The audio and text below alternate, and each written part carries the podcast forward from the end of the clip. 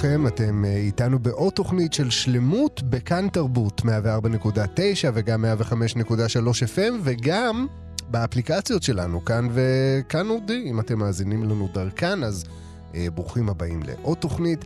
אנחנו כאן ב, במסגרת, ה, נקרא לזה, התוכנית המיוחדת הזאת, אה, תחת אה, שלמות, שעוסקת במיינדפולנס. אז אם אתם שומעים את הפרק הזה, בעצם כפרק הראשון בסדרה, אז אנחנו ממליצים לכם קודם כל לחזור אולי קצת אחורה, לפרק הראשון זה לא כזה הרבה אחורה, אה, ולהאזין לנו מההתחלה למען הסדר הטוב. אה, היום אנחנו כמובן ממשיכים לדבר על מיינדפולנס, ו...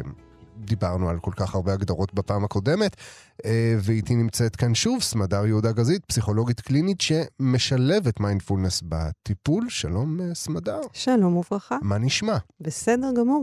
אז תגידי, בואי נעשה אולי איזה בריף קצר כזה.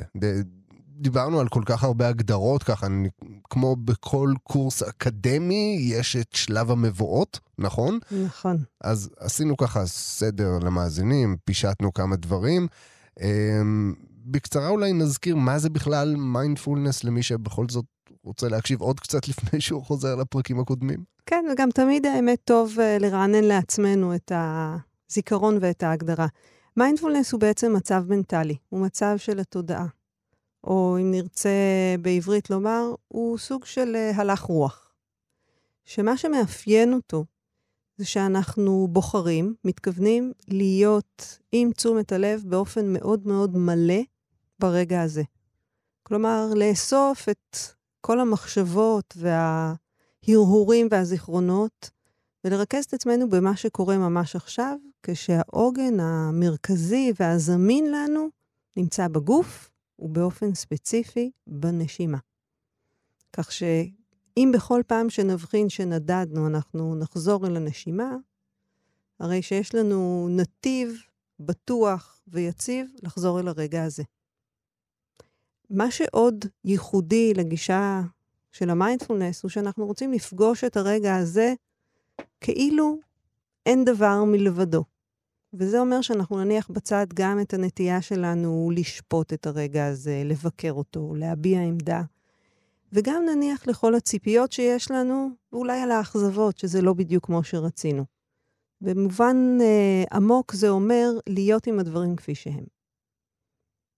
אוקיי, okay. אז כשאנחנו מדברים באמת על ה- להיות עם הדברים כפי שהם, כשאנחנו מדברים על זה בעל פה, אז על פניו זה נורא פשוט, כן? אבל כשאנחנו מגיעים לפרקטיקה, לשלב שבו באמת צריכים לבוא וליישם את זה, אז יש לא מעט אתגרים. והיום אולי נדבר קצת בצורה יותר מורחבת על אותם אתגרים ש, ש, שמתעוררים כשאנחנו מנסים להביא את עצמנו אל, ה, אל המקום הזה, גם בתרגול וגם גם ביום-יום. בהחלט. אז... אני, אני גם חושבת שכמו שהדגשנו בשיחות הקודמות שלנו, האלמנט של התרגול הוא קריטי. זה לא משהו שוואלה, שמעתי פודקאסט אחד ויש לי את זה. כן. הבנתי את הרעיון. זה אחלה להיות ברגע הזה, ועכשיו אני יודע את זה ואני מתקדם הלאה בחיים. אה, זה לא עובד ככה. זה לא משהו שאתה פשוט שם בכיס, גוזר שומר ושולף מתישהו. ממש חייבים לא. חייבים לתרגל. והסיבה היא שהתודעה שלנו היא כבר כל כך נטועה בהרגלים אחרים, והיא כל כך עסוקה במה שהיא מכירה, בנתיבים המוכרים לה, שכדי לייצר נתיבים חדשים, אנחנו צריכים לחצוב אותם באזמל ובפטיש. זה כמו, מזכיר לי קצת אה, באנלוגיה של אה, סופת שלגים. אם אתה לא תמשיך לפלס את השביל הזה מדי יום או מדי יומיים, הוא פשוט יתכסה ואיננו. אחלה דוגמה, ממש כך. זאת אומרת, אם אנחנו נניח לזמן לעשות את מה שהוא עושה, זה פשוט יתפוגג. לא יהיה דרמטי, פשוט לאט-לאט זה ידהה. ומי שמתחיל להתוודע אל הפירות המתוקים של uh, תרגול מיינדפולנס, של uh, הלך הרוח הזה, הוא מתחיל לפתח את המוטיבציה כדי בכל זאת להתאמץ ולפלס מחדש את השביל הזה. כן. אז, אז באמת בשונה אולי מפודקאסטים אחרים, אפילו מסרטי קולנוע וסדרות, שאם ראית פעם אחת או שמעת פעם אחת, אתה אומר לעצמך, וואלה, איזה יופי נחמד, אה, אולי אני אראה את זה מתישהו בעתיד כדי להיזכר. את הפודקאסט הזה כדאי אפילו ומומלץ להאזין לו שוב ושוב ושוב ולחזור ולהאזין. גם אם אתם כבר יודעים את הדברים, את כל התסריט הזה בעל פה, עדיין מאוד מומלץ. מומלץ, ובאופן מיוחד, מה שמומלץ הוא לחזור על אותו חלק של תרגול שאנחנו בעצם משלבים בכל פרק. בכל פרק אנחנו קצת סוגרים את המיקרופונים שלנו לשיחה ומקדישים זמן לתרגול. וזה המודל שאני ממליצה עליו בחום. והתרגולים שאנחנו עושים קצת הם אה, קצרים, אנחנו פשוט יכולים במהלך השבוע, בין שיחה לשיחה, או אם מישהו שומע את הפודקאסט יותר ברצף, פשוט לחזור על החלק של התרגול. אין אה, איזה סוד שאנחנו מסתירים ויהיה בתרגול הבא. זה תמיד, כמו שאומרים, back to basics. לא, לא בונים את זה לקראת איזשהו משהו שאתם יכולים לעשות עכשיו fast forward, זה בסך הכל כל תרגול בפני עצמו, יש לו את הערך שלו, וכדאי וגם ו... אין, אין אולימפיאדת מיינדפולנס. אי אפשר, לא זוכים בסוף במדליה והכרה עולמית ופרסום. אז זהו, זה אחד מהקשיים האלה שדיברת עליהם, באמת ה... הנטייה הזאת שלנו לביקורתיות ו- ותחרותיות, לתקתק את הסדרה הזאת, להגיד, אוקיי, אני עכשיו תוחם את זה בזמן, עד סוף השבוע, תקתקתי את המיינדפולנס, אני מאסטר מיינדפולנס, פחות, פחות עובד ככה. ממש כך. ובעצם אה, אתה נוגע כאן באיזשהו אה, פער מהותי בין תפיסת העולם שאנחנו שקועים עמוק בתוכה, בעולם המערבי של ימינו, ובין הגישה שמתוכה המיינדפולנס צמח, ואני מזכירה ככה משהו שנגענו בו טיפה, שהוא בעצם התפיסה הפסיכולוגית הבודהיסטית, שבמידה רבה ממשיכה להתקיים uh, במזרח הרחוק, אבל מאוד מאוד uh, לא משתקפת בתרבות המערב. וזה קשור בעצם לאותה תפיסה שאומרת, תפקידי עלי אדמות להשיג, לנצח, להתקדם, ולהישאר בסוף עם משהו ממש טוב ביד. כן, כי על זה אנחנו כמעט מתחנכים מגיל אפס. תעבוד קשה, תהיה הישגי, תהיה תחרותי, תגיע להישגים ול... לא יודע, מעמד, לאיזה עבודה, לכסף, לדירה, והכל כל הזמן זה מה קורה, מה עם היעד הבא, מתי אני כובש את הפסקה הבאה. תרגול של מיינדפולנס, ובכלל מיינדפולנס, איננו עסוק ביעדים.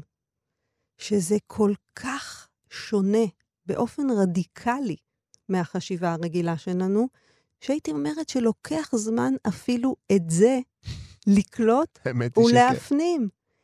יש מי שיאמר שתרגול של מדיטציה הוא אולי הפעולה האנושית היחידה שאין מתחתיה את הכוונה להגיע מנקודה A לנקודה B.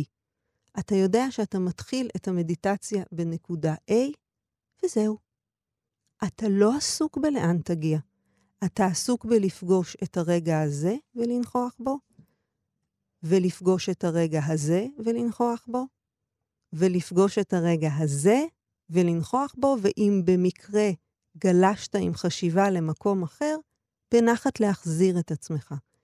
רק זה כשלעצמו הוא כבר אימון מאוד מאתגר לתודעה שלנו, שכמו שאתה אומר, משחר ילדותנו התחנכנו, ובעיקר במובנים שאינם מודעים, התחנכנו כל הזמן להיות יותר טוב, להתקדם, על זה משבחים אותנו, על זה משבחים את ילדינו. ופה אנחנו מציגים איזה אי בתוך ים מאוד מאוד סוער, אי שבו אומרים לך, רק תהיה. או אם לנסח את זה בעזרת מינוח באנגלית, אנחנו רוצים להיות ב-being ולא ב-doing.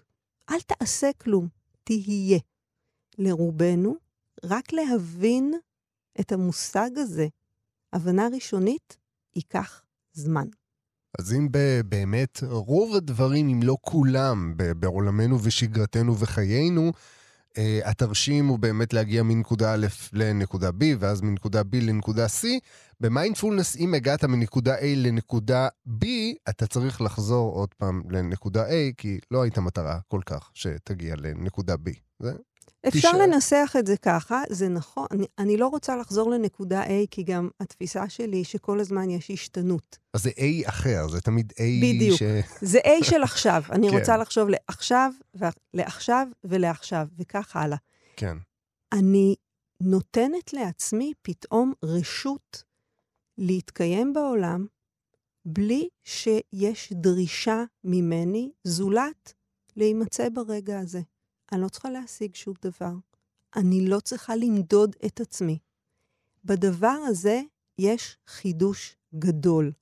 ואני חושבת שצריך כאן גם להזכיר שלחיים האלה של הרדיפה אחרי משהו, של המרוץ האינסופי, של ההרגשה שתמיד, הנה, שם יש משהו שאני חייב. ואם יהיה לי אותו, וואו, יהיה לי ממש הרבה יותר טוב. לארבע דקות. במקרה הטוב. הרבה אז... פעמים כשנגיע לשם זה יהיה כמו איזושהי פאטה מורגנה. נגיע ופתאום נגלה שזה לא מה שחשבנו. כל הדבר הזה יוצר סטרס, או בעברית דחק, או בשפה שכולנו מבינים, לחץ. הרדיפה האינסופית, שבעצם אנחנו נתונים בתוכה מבלי שנבחר בזה. כמו שאתה אומר, זה לחם חוקנו. ההבנה הזאת שאני צוברת סטרס כשאני חיה רק ככה, היא זו שמובילה הרבה מאוד אנשים במערב, בעשור האחרון, לחפש גם גורם אחר שיאזן ויסייע בהפחתת הסטרס. וכאן נכנס המיינדפולנס בעצם כאיזשהו נתיב מקביל שמאפשר לנו להפחית את הסטרס בחיים. איך? בעשייה מאוד מאוד קטנה. דהיינו, לשבת 10, 20, 30 דקות ביום ו-to do nothing, לעשות שום דבר. כמו שסיינפלד אמר, it's a show about nothing. משהו כזה, כן. אני חושבת שהפער בין לשמוע על זה, ולהגיד, וואו, זה מעניין, זה הגיוני, לבין לשבת את העשר דקות האלה ולראות עד כמה זה נגד הטבע וכמה זה אולי משעמם או בלתי נסבל. הפער בין להבין את הדבר הזה תיאורטית לבין לחוות אותו, הוא בדיוק הפער בין ליהנות מפירות המיינדפולנס או רק להתרשם מבחוץ. אז אני מאוד מעודדת את מי שאיתנו ומאזין גם אם זה נראה מוזר, חסר טעם, אה, מיותר ספציפית עבורי, למרות שנהדר עבור כל השאר, אה, אני ממש ממליצה לכולם לפנות את העשר דקות האלה מתוך עמדה שאומרת, מוכן להקריב עשר דקות ביום מבלי לדעת לאן זה מוביל. בהרבה מובנים, תרגול של מיינדפולנס הוא כמו לגדל גידול חדש בגינה. אתה יודע שזרעת את הזרע. ייקח זמן עד שתראה את הנבט הראשון, לפעמים חודשים.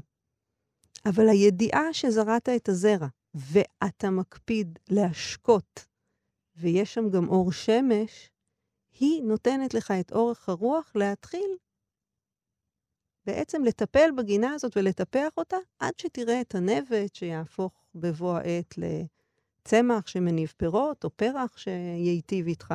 כך זה עובד במיינדפולנס, ואנחנו היום, אחרי uh, כמה עשורים שבהם תרגול המיינדפולנס הולך ומתרחב בעולם המערבי, וממש קונה לו אחיזה גם בעולם הפסיכולוגיה, גם בעולם החינוך, גם בעולם העסקים, גם בתחום הרפואה, היום, שכבר אנחנו מדברים על סביבות אה, אה, 2,000, 3,000 אה, מחקרים ש, שצצים כל שנה, אנחנו כבר יכולים ממש לכמת את האפקט של תרגול מיינדפולנס והטמעה של מיינדפולנס ביום-יום, ולראות איך הוא מסייע בהפחתת סטרס, עם כל הרווחים שיש בתחום של הבריאות הגופנית והבריאות הנפשית.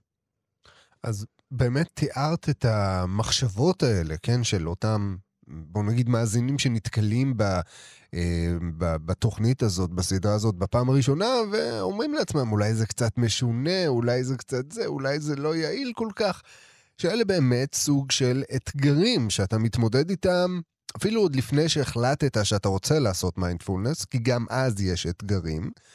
אמ, אבל כדי להגיע לשם באמת צריך לצלוח כמה מהם, ובוא נגיד, יש אנשים שיכולים להגיד, תקשיבו, זה נורא, נורא, איך לומר, משעמם. כאילו, אני מתאר לעצמי מצב שבו אני צריך לשבת אולי אפילו בעבודה, דקות ארוכות בלי לעשות כלום, או בבית. אני מתחרפן, אין דבר שאני לא עושה. כלומר, זה או ללכת לישון, שזה גם סוג של doing, כן? ואו שזה לעשות דברים בבית, או לשבת לראות סדרה, או לעשות משהו. פשוט לשבת ולא לעשות כלום. כמה אפשר להתמיד בזה?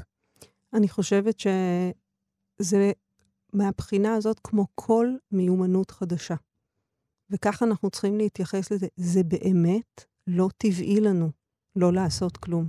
אבל גם הגוף שלנו זקוק לזה, ולראיה, מה קורה למי שלא ישן מספיק? למשל. אבל גם התודעה שלנו משוועת למנוחה, ולזה אנחנו פחות ערים. והרבה פעמים רק כשהקריאת מצוקה של התודעה מתגלגלת אל הגוף, אז אנחנו מבינים שקצת הגזמנו. פתאום יש לי פריצת דיסק. וואלה, מאיפה זה בא? אני חושבת שבעולם של ימינו, עם ההבנה שגוף ונפש הם מערכת אחת, וכפי שהגוף זקוק למנוחה, גם הנפש וגם ה mind זקוקים למרחבים כאלה שבהם הם יכולים לשאת את המצב הזה של doing nothing. וכשאתה מתאר את הקושי שלך לא לעשות שום דבר, ואת הדחף האוטומטי מיד לעשות משהו, למלא את הוואקום הזה באיזשהו כן. תוכן, אני חושבת שאתה מעלה קושי שמשותף להרבה מאוד מהמאזינים. ומה שאני יכולה להגיד על זה הוא, לא נורא, אז יהיה לך משעמם עשר דקות. תנסה, תנסה את זה פעם. תנסה, להשתעמם. כי אתה מפתח שריר נורא חלש, ומההתחלה אתה אולי חושב שזה בלתי אפשרי, אבל אתה לא באמת יודע מה יהיה. וחלק ממה שאנחנו מנסים לפתח בתרגול מיינדפולנס הוא סובלנות, סיבולת גדולה יותר גם למצבי אי-נוחות. מה כל כך נורא בזה שיהיה לך משעמם? אנחנו הפכנו את עצמנו במידה רבה ליצורים שעבורם שעמום זה ממש דבר, איום ונורא. כמו שתסכול זה איום ונורא. וגישה מבוססת מיינדפולנס שמזמינה אותנו להיות ברגע הזה, בהכרח תפגיש אותנו בדיוק עם כל טווח הרגשות האלה, גם השליליים. ותנסה לסייע לנו לשרוד אותם אם תרצה, לסבול אותם, לעמוד בהם כגישה שהיא הרבה יותר מסייעת לנו בחיי היום-יום מאשר להישען אך ורק על הסחת דעת. אם כשמשעמם לי או אני מתוסכלת או אני כועסת, אני חייבת להסיח את דעתי, בסופו של דבר אני הולכת ומתרחקת מהחיים. אני חייבת לראות סדרה, אני חייבת לתפוס סיגריה, אני חייבת איזשהו גורם משנה תודעה שככה ישקיט לי משהו. מי שמוצא מזור ומענה בהסחות דעת, אז אני לא יודעת, כנראה שהוא לא יקשיב לתוכנית שלנו כרגע. אבל מי שבכל זאת מקשיב, זה אומר שהוא מחפש אולי כיוון נוסף שיסייע להכיל את כל הסל הכבד הזה שהחיים מזמנים לנו. וגישה מבוססת מיינדפולנס מציעה לנו לפתח גם את הטולרנטיות, את הסובלנות לרגשות לא נעימים. אז הנה עוד אתגר. אמרת קודם באמת על ההתייחסות, שהיום זה משהו קצת יותר ברור, לפחות מבעבר, החיבור של גוף ונפש כמערכת אחת. להשקיע בגוף זה נורא לגיטימי. כלומר, מכוני כושר ומכוני יופי וכל מיני דברים וכל מיני לקנות בגדים, שזה גם אה, דברים שאנחנו לובשים על הגוף כדי להיראות טוב יותר, ובכלל, להשקיע בגוף זה משהו חשוב, במיוחד אם הוא מתחיל לכאוב, ואז אתה הולך לכל מיני טיפולים ורופאים ועיסויים וכל מיני דברים מהסוג הזה. השאלה היא כמה באמת זה לגיטימי לטפל ב, בנפש אה, דרך, את יודעת מה? דרך מחשבות. אז אה, אני חושבת שהתיאור שאתה מתאר, הוא מחדד לנו שוב את ההבדל בין doing ו-being, בין לעשות לבין להיות. הגישה שמאפיינת היום את העולם המערבי סביב הגוף היא מאוד הישגית. אתה הולך למכון כושר, אתה רוצה כל הזמן להתקדם, לשפר ביצועים, להעלות את משקל המשקולות שאתה מרים. ויש בזה יתרון, אבל לא תמיד זה דבר שמחדד את הקשר שלנו לגוף. זה הרבה פעמים מוביל אותנו להתייחס גם לגוף כאל משהו שאפשר להוציא ממנו יותר, לקדם אותו יותר, להציג אותו באופן יותר יפה.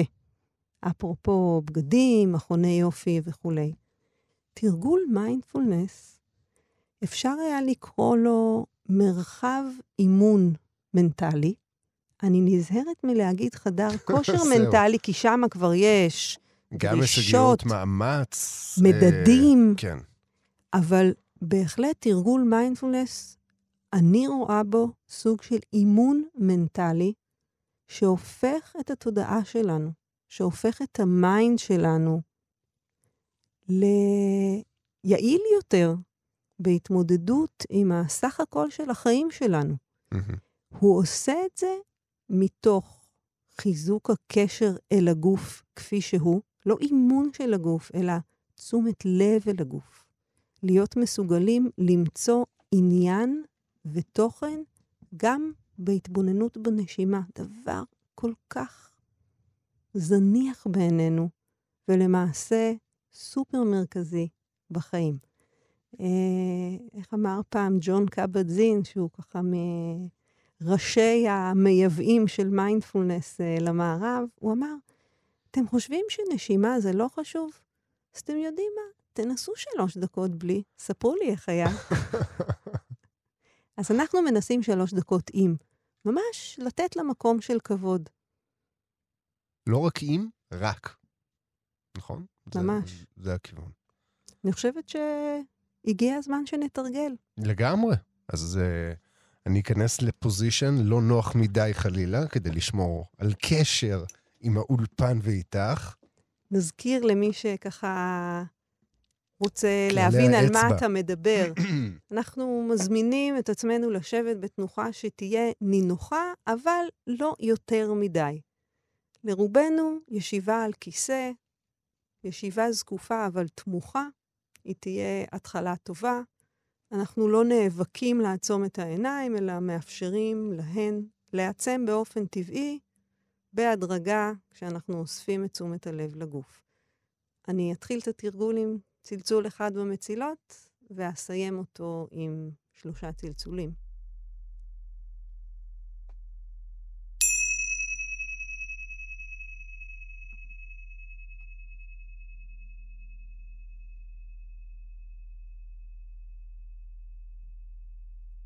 אז ניקח לנו כמה נשימות עמוקות יותר, שעוזרות לנו לסמן את uh, תחילת התרגול, לסמן מעבר להלך רוח שונה מהרגיל, מהאוטומטי.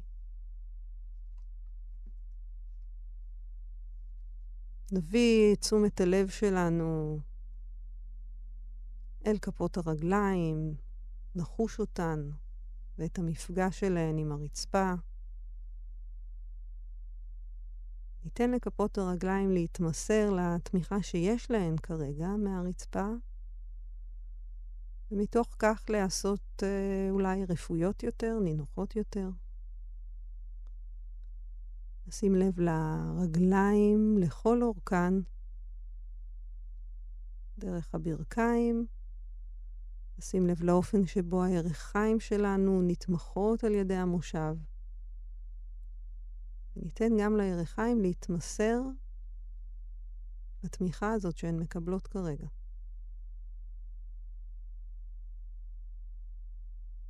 האגן שלנו מוחזק ונתמך בין המושב ובין המשענת, ועליו מתבסס כל חלק הגוף העליון שלנו. נוכל עם השאיפות הבאות לשים לב לעמוד השדרה, שכמו מתארך קלות עם כל שאיפה. האיכות הזו של הזקיפות היא רלוונטית מאוד לתרגול. תחושה של נוכחות, של ערות, ועם זאת, גם הזמנה לרגיעה.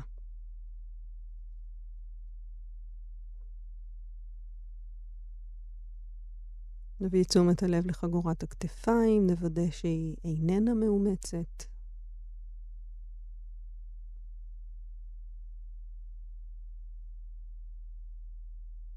נאפשר לזרועות, לידיים להיות תמוכות, ולהתמסר בעיקר לגרביטציה שפועלת עליהן כרגע. הידיים לא נדרשות לעשות דבר.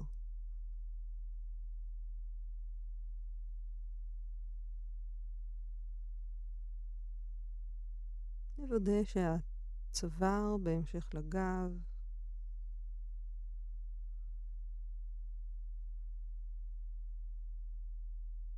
נאפשר לכתפיים להישמט מטה. נרפה את מפרקי הלסתות ואת שרירי הפנים.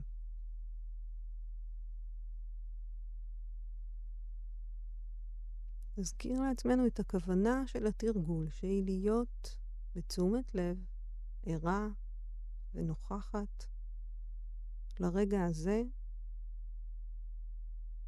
שמתגלם עבורנו בנשימה. בכל פעם שנהיה ערים לנשימה, הרי זה רגע שאנחנו נוכחים בו. אז נביא את תשומת הלב אל חזית הגוף. נשים לב לציר הזה שנובע ממרכז הבטן, ועולה מעלה דרך מרכז בית החזה, אל הגרון, הלוע, ועד קצות הנחיריים.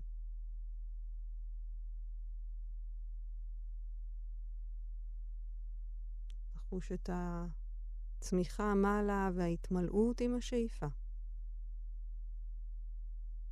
את ההרפייה והשקיעה עם הנשיפה.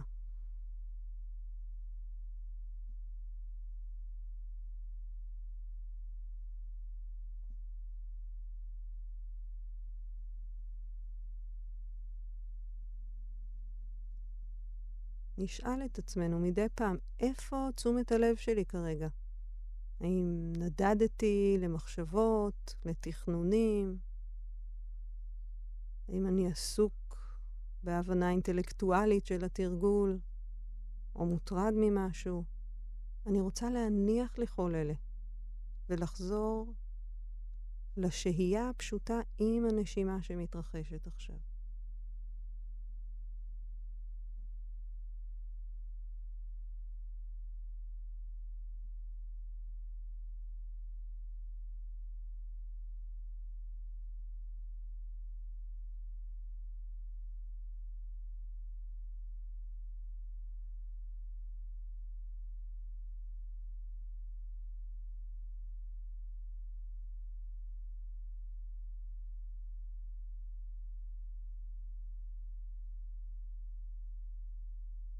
נלווה את עצמנו חזרה אל הנשימה הבאה. בלי לעשות עניין גדול מהנדידות האלה, הן טבעיות וצפויות. כך התודעה שלנו רגילה לשעשע את עצמה. ועכשיו אנחנו בוחרים להכניס יד מכוונת, יד שבעדינות מחזירה אותנו אל הרגע הזה, אל מרכז הגוף, אל הנשימה.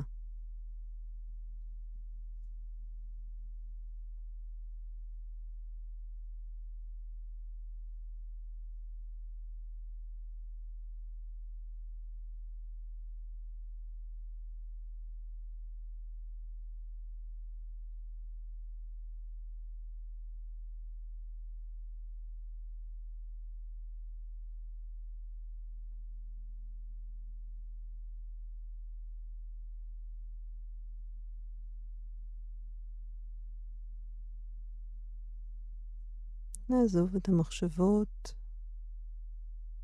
גם אם ממש באמצע שלהן. נפנה מקום לשאיפה הבאה ולנשיפה הבאה.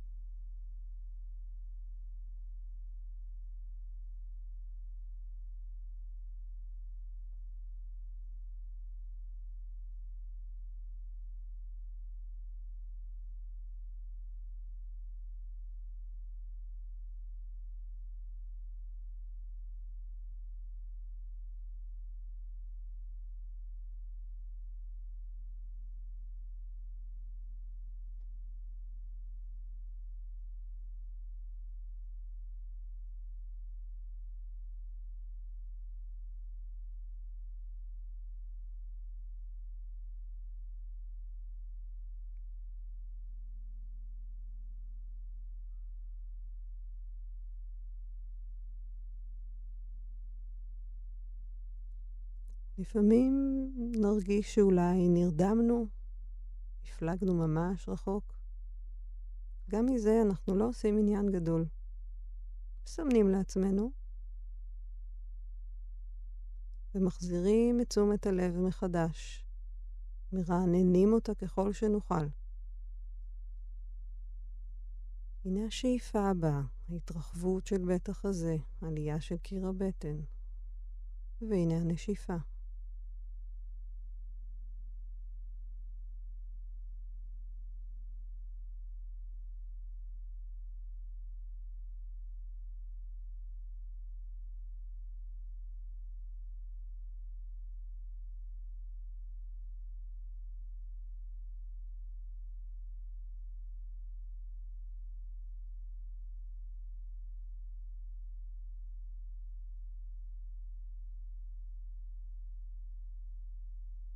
גם אם יש קוצר רוח, גם אם אני מחכה לסיום של התרגול, אין בעיה. אני אשים לב שישנו קוצר רוח, אולי אני ארגיש גם את הגוף שלי קצר סבלנות. ועדיין אני אחזור לנשימה.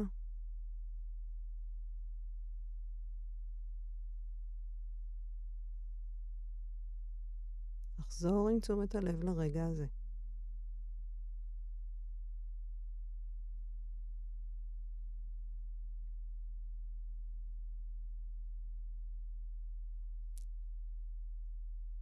שנשמע את המצילות. בואו ננסה לא למהר לפקוח את העיניים ולשים את התרגול מאחורינו, אלא נלווה בסבלנות את הצליל של המצילות עד שהוא יסתיים. נחוש את הגוף כפי שהוא ברגע זה. נשים לב לתודעה. נוכל אולי לשאול את עצמנו האם היא שונה במשהו. האם מזג האוויר בתודעה נשאר כשהיה או השתנה? זה בסדר וזה בסדר.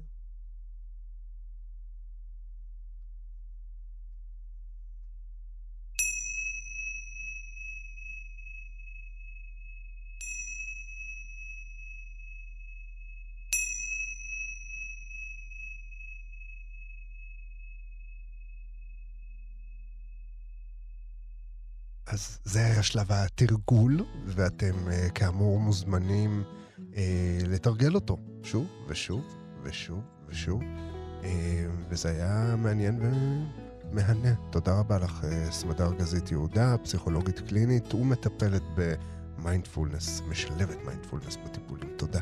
תודה גם לך. נשתמע כאן בקרוב, בקרוב. תודה רבה גם לכם שהייתם איתנו בעוד פרק. אתם מוזמנים, שוב, אם לא אמרנו את זה מספיק פעמים, להאזין שוב גם לתוכנית הזאת וגם לתוכניות אחרות. הכי קל, דרך uh, אתר האינטרנט שלנו בכתובת www.kan.org.il/פודקאסט. תחת שלמות תוכלו למצוא גם את התוכניות הללו וגם תוכניות אחרות בסדרת שלמות, או דרך אפליקציית הפודקאסטים האהובה עליכם, או של כאן אודי, אפליקציית הבית שלנו, שהיא גם חינמית וגם מאוד uh, נוחה, תוכלו למצוא הכל גם שם. Uh, אנחנו נשתמע בתוכנית uh, קרובה אחרת. אתם רק צריכים ללחוץ עוד פעם פליי כנראה בשלב הזה. וזהו, לי קוראים רז חסון, נשתמע בקרוב. עד אז, תרגישו טוב, ולהתראות. thank you